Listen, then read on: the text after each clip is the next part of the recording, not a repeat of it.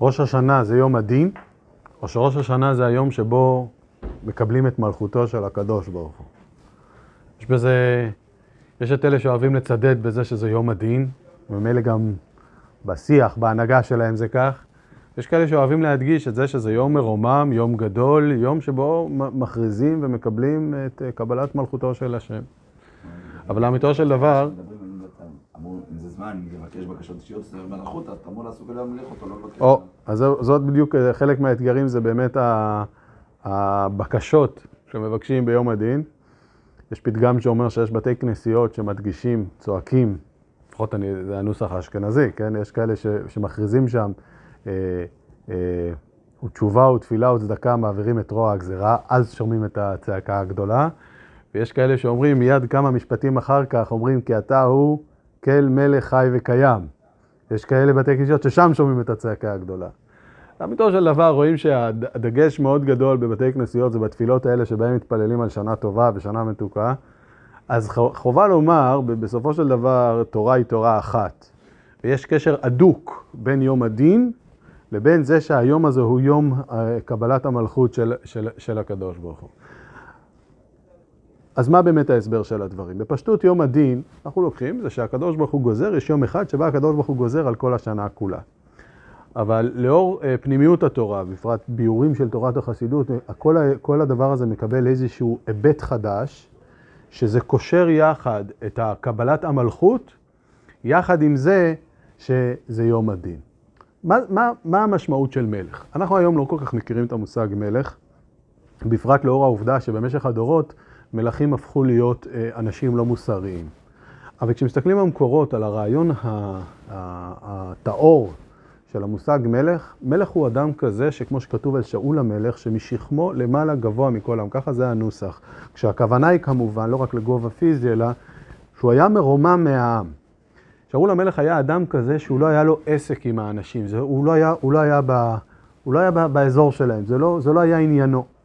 העם הרגיש, או שם זה גם היה באמצעות נביא, שההנהגה של העם תגיע לרמה גבוהה יותר באמצעות זה ששאול, עם מרומם, עם מופשט, המנותק, יבוא וירד לעם ויהיה מלך עליהם. כלומר, בניגוד לתפיסה הפשוטה אולי, שמלך זה מישהו שרומם את עצמו מעל העם, לאמיתו של דבר מלך זה הפוך. מלך הוא אדם כזה שהוא מנותק מהעם, והעם פונה אליו ומבקש קח את הניתוק שלך ותבטא אותו עלינו, תנהל אותנו, ת, ת, תתרומם עלינו, אנחנו נתבטל אליך. באמצעות ההתבטלות של העם כלפי המלך, המלך כביכול יורד לעם להנהיג אותם. זה המלך הטהור, זה המלך המקורי. אדם כזה כמו דוד המלך, כמו שלמה המלך, שהיו אנשים שמצד עצמם היו מנותקים, מופשטים מהעם. המלכות שלהם משמעותה היא שהמלך יורד להנהיג, להשפיע, לצוות, להדריך את העם. זה המשמעות של קבלת המלכות. עכשיו, אז אם ככה, אם אנחנו רוצים להגדיר את המושג המופשט של מלך, מלך זה תופעה כזאת, תכונה כזאת, אה, מצב כזה באדם מסוים שיורד להנהיג את העם. אם אנחנו מדברים על הקדוש ברוך הוא ואומרים לו שהוא מלך, אז המשמעות של מלך אצל הקדוש ברוך הוא, הכוונה היא שכל זמן שהקדוש ברוך הוא לא מלך, הוא מנותק, הוא מנותק מהעולם. כשאנחנו פונים לקדוש ברוך הוא ומבקשים ממנו, תהיה מלך עלינו, מה המשמעות? שהוא משפיע על העם, הוא מנהיג את העם. זה המשמעות של מלך אצל הקדוש ברוך הוא. וזה בדיוק, וכאן נוצר החיבור בין יום הדין לקבלת המלכות. מדי שנה בשנה כל הדברים חוזרים לקדמותן, ככה גם כתוב בקשר לזה שהקדוש ברוך הוא מראשית השנה ועד אחרית שנה, זה מראש השנה לראש השנה. הקדוש ברוך הוא נהיה, מחליט שהוא רוצה להיות מלך על עם ישראל, על העולם, בראש השנה עד ראש השנה הבא. בראש השנה, בכל שנה, העניין מתחיל מההתחלה. פונים לקדוש ברוך הוא ואומרים לו, אנחנו רוצים שתהיה מלך. מה המשמעות תהיה מלך? תשפיע עלינו.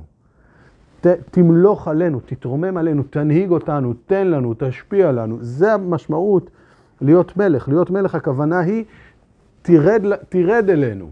אל תנהל את העולם בצורה שאתה מנותק. יש עולם, הוא מנהיג, אבל הוא פחות משפיע, זה לא ברצון, הוא מלכותו ברצון. אנחנו רוצים שהוא ישפיע ברצון, שהוא יהיה מלך כמו שמלך מנהיג עם ברצון. אז אנחנו פונים אליו ואומרים לו, תהיה מלך של העולם. תעשה את זה ברצון. איך אנחנו משכנעים אותו? באמצעות זה שאנחנו מכריזים שאנחנו נתבטל אליך, אנחנו נקשיב לך, אנחנו מצידנו נקבל אותך למלך. וזה בדיוק יום הדין. כי הקדוש ברוך הוא אומר, אוקיי, אתם רוצים שאני אהיה מלך? אז בואו נראה איפה אתם.